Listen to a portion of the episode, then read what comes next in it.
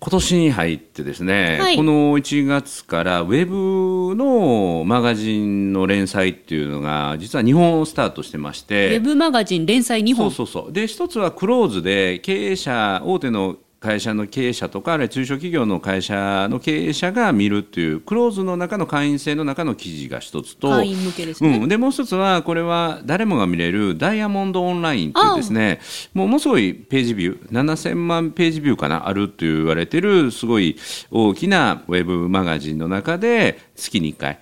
大体3500文字ぐらいの記事を毎月1本ずつこう配信するっていうのがスタートして。結構ボリュームありますね。両方とも3500文字両方とも目安ですか？3500文字ぐへらい。で一つはちょうど始まってもう一つも、えー原稿を編集担当の人に投げてそれの戻りを待っているところなんですけど、まあ、両方とも編集担当がついてくれててでその特にダイヤモンドオンラインの編集の方がすごい優秀で、はい。もう記事をね的確に文字の読みやすさとかそういうものも変換してくれて読み直してみてもああの文章がすごく良くなったなっていうのを実感できてあのこれは著者としてはすごくありがたいことであの実は本とかこういう原稿っていうのは編集担当の方とのマッチングっていうかマリアージュっていうかその共同作業での仕上げっていうのすごい大事だなっていうのを、最近特にねこの「ダイヤモンドライン」の編集の方の仕事ぶりを見てて感じたので、はい、まるちゃんそんなことないですか？なんか本書いたりとかまるちゃんもね記事書いたりとかしたりしてるけどもその時はい。に誰かと一緒に仕事をするっていう時のその気をつけてることとかなんかそんなんってあります？ありまくりますよ。ほう。ほう。もう。なんか低いテンションで入ってるんやけど。そうあのいや西村さんもリスナーさんも私のイメージがどうかわからないのうんでちょっと言うの怖いですけどう。ん私基本的に誰かと共同作業っていうか一緒にう。ん何か作るって苦手なんですよ。で特に文字になると、はいはいはい。私喋りの人間なので、うんうんうん。トークショーとかはい。ステージは大丈夫ですけど、はいはいは文字で作品作るっていうのはものすごい苦手、うんうんうん。だからどうやったらうまくできるの？っていう疑問が湧きました。これね、はい。またうまくっていうのがまたねあのポイントで、はい。これうまくやろうと思うと著者としてうまくやろうと思うと実はね殻が破れなくて伝わらないことがあるんですよ。それをね僕本当に最近こう分かって、はい。その殻をね突き破るということに実は今年チャレンジしようと思ってるんですよ。でそれは密かに今やってることでその一つのポイントが編集者の存在なんですよ。今日はその話をはい。やりますか？なんか深そう。いや楽しくやりますか？ら。褒めるだけが褒め立つじゃない、はい日常の中からダイヤの原石を探し光を当てる。褒める達人的生き方を提案する。今日も褒め立つ。こんにちは。なっこも褒める。褒める達人。褒め立つこと西村孝之です。こんにちは。褒め立つビギナー。まるっと空気をつかむ MC の丸山久美子です。この番組はですね褒め立つって何？と褒め立つに興味を持っていただいた方。そして褒め立つ検定を受けた。あるいは褒め立つの講演研修を受けたんだけども最近褒め立つご無沙汰だなーっていう方に褒め立つを楽しく楽しくお伝えする。そういう番組です。編集者さんとうん。の相性っていうか、うん。共同作業っていうか、うん。それが西村さんはとても大事だなって感じている。そまあ、西村さんはある意味表現者ですよううんね、うんうんそう。表現する人ですよ自分でうん。ノウハウを文字に書くんですよね、コンテンツを持ってる人なんですよ。あコンテンツを持っている表現者の人ですね、うんうんうん。その文字を、えー世の中にさらに届くように預かって整える方が編集その役割そうですかね。だと思ってたの。だとえ？だと思ってた。だと思ってた。違うんですか、だから整える役なので相性だけが大事だと思ってたんですよ。ところが違うんですねで何かというと編集者の価値っていうのは世の中の多くの人が求めているものをコンテンツを加工して求めている人のところに刺さる形で届けるのが編集の仕事なんですよ。だから著者が思うようなことだけを書いてると本当に必要とする人に届かないんですよ。難しくないです？え、うん。えええこれはね、僕がね昨年ぶち当たった大きなまあなんていうのあの可能性ですね。ぶち当たった壁と言わずに可能性をすごく感じてああそうかっていうのすごい分かったんですよ。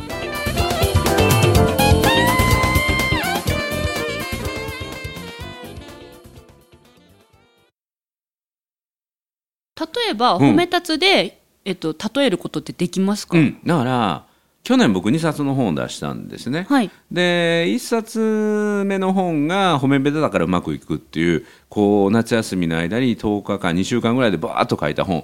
でこれを実は普段そういうことをしてないんだけどっていう、まあ、某超ベストセラーを世に出したカリスマ編集者の方に、はい。普段はこんなこと絶対しないんだけどっていう人をご縁があってお願いしてその本を読んでいただいてでバッサー切ってもらうフィードバックしてもらうっていうコンサルを受けたんですよ。へえであの褒めベタだからうまくいくっていうね自分の中ではこの本を書くために生まれてきたみたいな。言ってましたよねはい。最高傑作ではい。はい。うんそれをバッサリ切られたんですよ。なんて？この本は褒め立つのことを知っている人には届くかもしれないけども褒め立つを知らない人が読むとただの褒め立つ例三本で例褒めた三本っーと褒め立つを褒めたたえよみたいなね。例算しなさいっていうちょっと気持ち悪い本になってるよって言われて。って言われたんですか？そうそうそう。ショック。そう。ただ僕はそこでああそうかと思って。そうか。こを突き抜けていかないといけないんだと思って。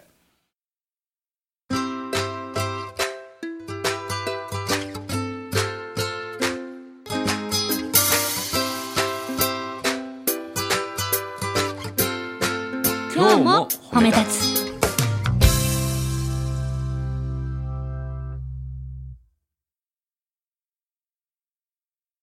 だから褒めたつのことを全く知らない人にどう伝えていくかっていうのはそれはね僕は褒め立つを伝えたい思いが強すぎて僕一人だけの単独作業ではそれができないんですよ。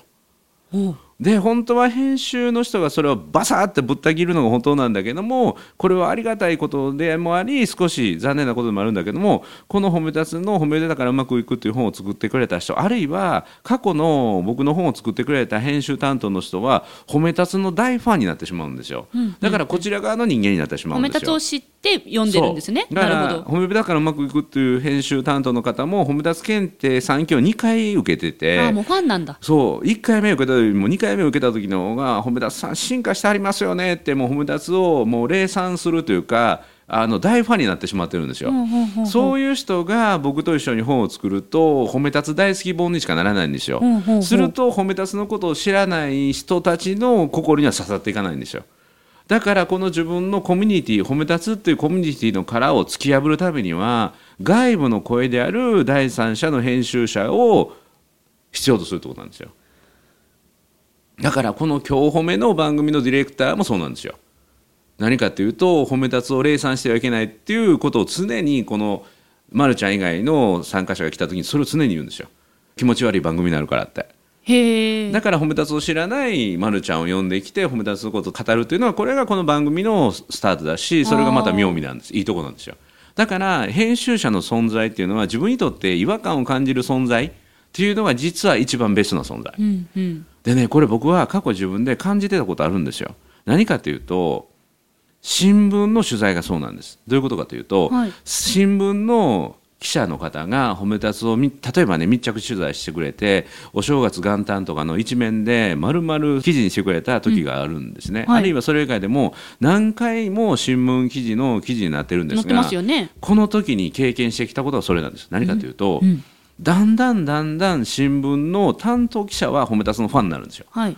ここにね仮想の敵が現れるんですよ。仮想の敵？それは誰かというと担当デスク担当デスクって何かというと取材してる記者の上にいる上司。はい。この人が記者の書いた記事を見るんですよ。その時にこれでは読者には伝わらないっていうフィードバックが入るんですよ。うん。だあなたはもう褒め立つに取り込まれてると。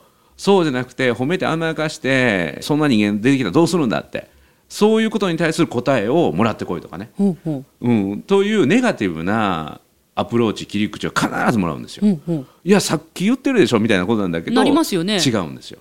もう一般の人はそこにしか意識がいってないから、褒めることの良さをもう実感しきっている僕らはそんなことはないんだよということが前提ですと分かってしまっているのでそこの説明をはしょるんだけど実は世の中が求めているのはそっちの方が比重が高い。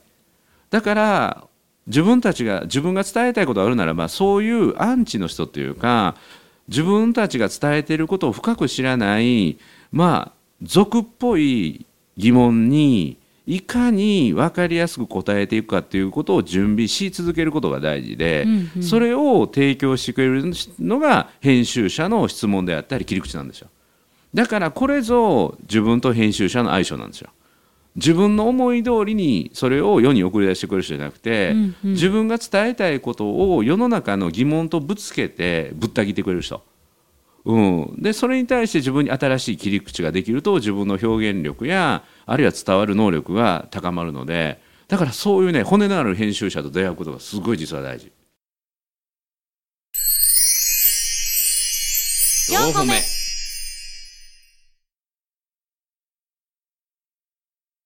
例えば、うん。西村さんは表現者として、えっと質問を受けるとしましょう、うん。えー褒めてたら、うん。そのいい人材が育たない、うん。褒めるのは良くないじゃないか、うん。知った激励して伸ばしていくべきだっていう、うん。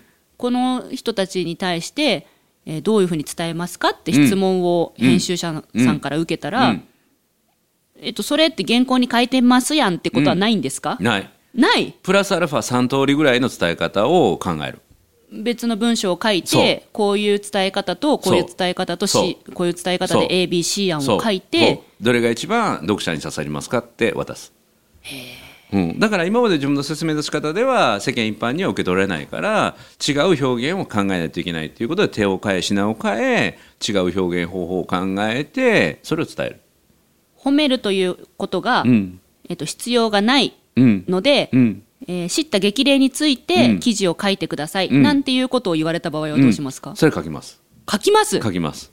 どうやって書くんですか、はい。書いて褒め立つ的に言うとという自分の切り口を持って知った激励も褒めることですよって。っていうふうに自分の竹やぶに最終的に連れていくんだけど、人っていうのは自分の読みたい文章とか聞きたい話しか聞かないので相手の聞きたい話読みたい記事から入ってそこから本質に入っていくっていう実はあなたがしている知った激励っていうのは本当相手を認めてることになるんですよって。うんうん。認めてるからこそ知った激励するんですよねって。うんうん。本当に相手のことをもうええわと思うんだったらもう自分と関係性切りますよねって。無関心になるはずですよね。興味があるってことは、っていうことですか？あのーこれ昔の話ですけどね。佐川急便のね、はい。うん、中でアホボケ貸すコミュニケーションというのがあってね。え？ABKA コミュニケーションアホボケ貸すっていうのは何かというとアホボケ貸すって言われてるうちは認められてるって。昔の佐川急便っていうのはとにかく忙しくて、みんな辞めるんですよ。激務でね。だから先輩はめっちゃ忙しいんですよ、はい。だからもうルートも最短ルートをいかに行くかとこう研究して考えていく。でそんな中で新人が入ってきたら教えないといけない、うん。先輩を教える時間を割かれると自分が配達する量が減るのでできるだけ新人を教えたくない。だから教えないんですよで教えるのも乱暴「アホかお前」って言って「バカ!」って言って「貸す!」って。って言われてるっていうことは教えてもらってるってことでこいつはやめないなって見込んでもらってるってことなんですよ。だから佐川急便においてアホボケ貸すって言われてるっていうことは認められてる。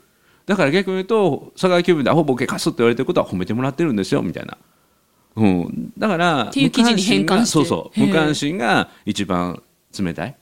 褒めることもしなければ叱ることもしない。こういう人が多い中で叱咤激励をするというかね強く叱るということは相手とちゃんと関係性を持つこれはすなわち相手のことを認めるっていう、価値をそれを相手に伝えているということであるからただそれだけだと今はやめてしまう人が多いのでそのことを分かりながらこういうこともやられたらどうですか？すぐに使えることとしてはこういうこと。例えばこういうことがありますよというふうな切り口に転換するという。知った激励を一旦認めた上で認めた上でそ、えー肯定した上で、うん大丈夫ですよ。あなたは間違っていません。そう。なのでより相手に伝わるようにプラスアルファ1個。そう。こういうのを足してみたらどうですかって。はあ4歩目。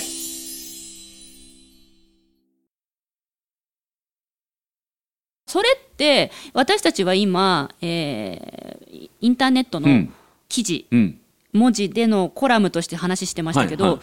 これって今聞いてくれてるリスナーさんたち多分お仕事してたり、えーご家庭だったり家族ん。やその周りの方々とのコミュニケーションあると思うんですけど、やっぱり自分が思っていることに対していや違うでしょそれって意見ありますよね、そういう時の切り返しに使えますね。そう。っていうか切り返しプラス自分の幅を広げるトレーニング。だから自分と違う意見をことさら言ってくる人というのは自分の表現力を広めたりあるいは自分の信念を高める磨くチャンスをくれてる人、うん、だからそういう意味において共同作業っていうのは自分一人の中で自己完結するだけじゃなくて、誰かからフィードバックをもらって人によって認識や受け止め方が違うので自分が伝えたいことがどう理解されていくのかっていうことを知り深めるステップとしてはすごい周りの人と一緒に誰かに伝えるとかそれを広げていくっていう意味においては異なる意見っていうのはすごく貴重ですね。私切っちゃってましたよ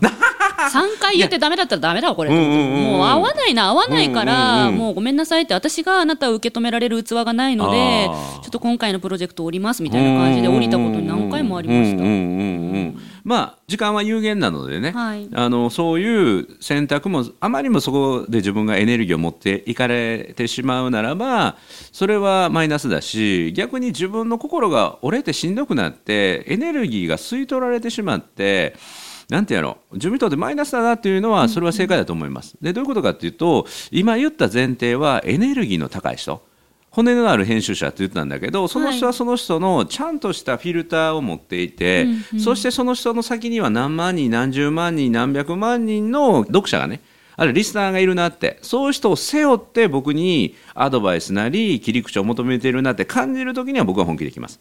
でその人の意欲がなくてただただちょっと興味本位でとかっていうのは喋ってると分かるので、そういう人に対しては僕もフェードアウトする時はありますけども、あのこの人はちゃんとしたなんていうのバックグラウンドというか読者あるいは聞いてる人見る人っていうものを見て意見を言ってるなっていうのは真摯に向かいます。自分が力を出すか出さないかをちゃんと判断して何に対しても出してるわけではないよっ自分のてことです。力を受け止めてくれる人かどうかっていうね、うん投げてこの人ビューンってあるスピード以上投げたら避けるなとかね、うん、っていうのを感じたらあんまりスピードボール投げないけども、しっかりもうね野球のキャッチボールじゃないけども、まあ、緩い球のキャッチボールから始めてだんだんだんだんこう速い球投げてあいいボール投げるなみたいな。そういうキャッチボールのやり取りってあるので、うん、そういうことをしながらもう常に出せるだけの全力受け止めてくれる人には全力の、うん、自分の出力アウトプットをするということをやってますね。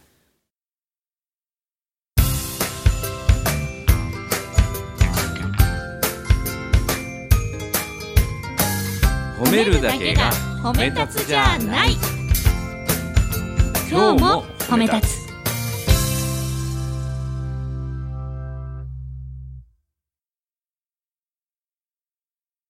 私の場合だったらリスナーさんもダイヤモンドオンラインの西村さんの月一の記事はうん。見れるわけですよね。その裏にはそういう変化球。うん。で投げ返した球がいっぱいあって一つの記事が成り立ってるんですか？今回のダイヤモンドさんの編集の方は基本的には趣旨は入れ替えずに読みやすい風に直してもらってます、うん。ただそれに対して僕はやっぱりあ自分の文章まだまだ伸びしろがあるなっていうのはすごく感じてそれは素直にねあいい文章に直してもらってありがたいな読みやすくなったなっていうのを感じてコンテンツもおそらくこれから意見もらえたらありがたいなと思って、はあ思ってます、まあ、これから今言ったその世の中に対してもっと広げていくっていうのは次の本の部分かな。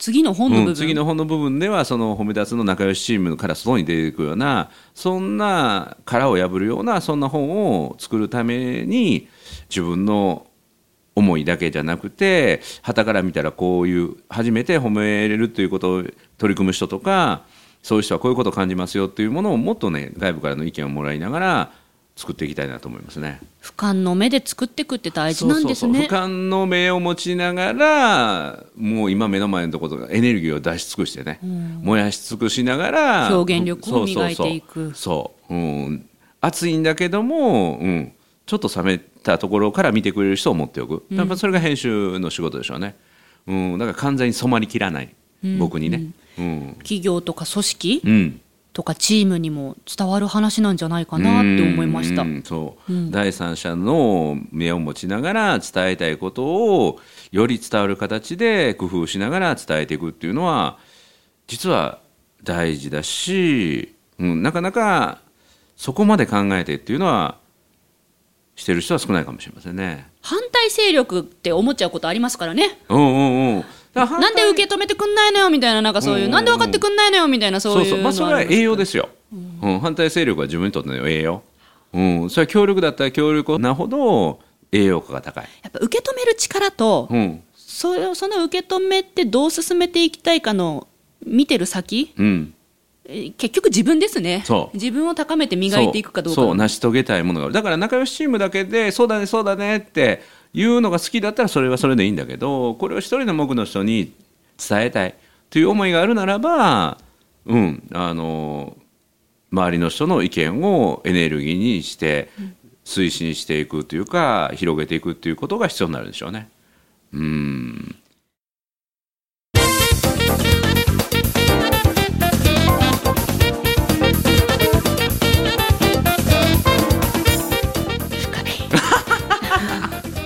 結局深い話になったかな。いいいいいいいと思います。うんいいと思いまうん。すこれをまたうん。編集してもらって、うん。えー皆さんの耳に届く形うん。にしたものをうん。また1か月後ぐらいに私たちは聞くわけですよ。あの時あこういう話しててその聞いた時に意外と自分の中で必要なタイミングだったりするので、うんこれを聞いてる今の自分がどう感じてるのかなっていうのはちょっと興味ある。深いなそれもまた。深いな、うんありますだからリスナーさん。にとってもこの番組がそん。なちょっとした気づきうん。を得られるような番組になってますようにとお祈りして今回は締めたいと思います。祈りまでいったね祈りまで今日はにゃはは笑いは少なかったけどなん。か深い内容になん。か気づかせてもらう内容になったらいいですね。たまにはね、うん。うん。こういうのもね、はいにゃはにゃはばっかりじゃなくてねはいということで泣く子も褒める褒める達人褒め立つこと西村孝之と。褒め立つビギナーまるっと空気をつかむ MC の丸山久美子でした。今日も褒め立つ。それではまた次回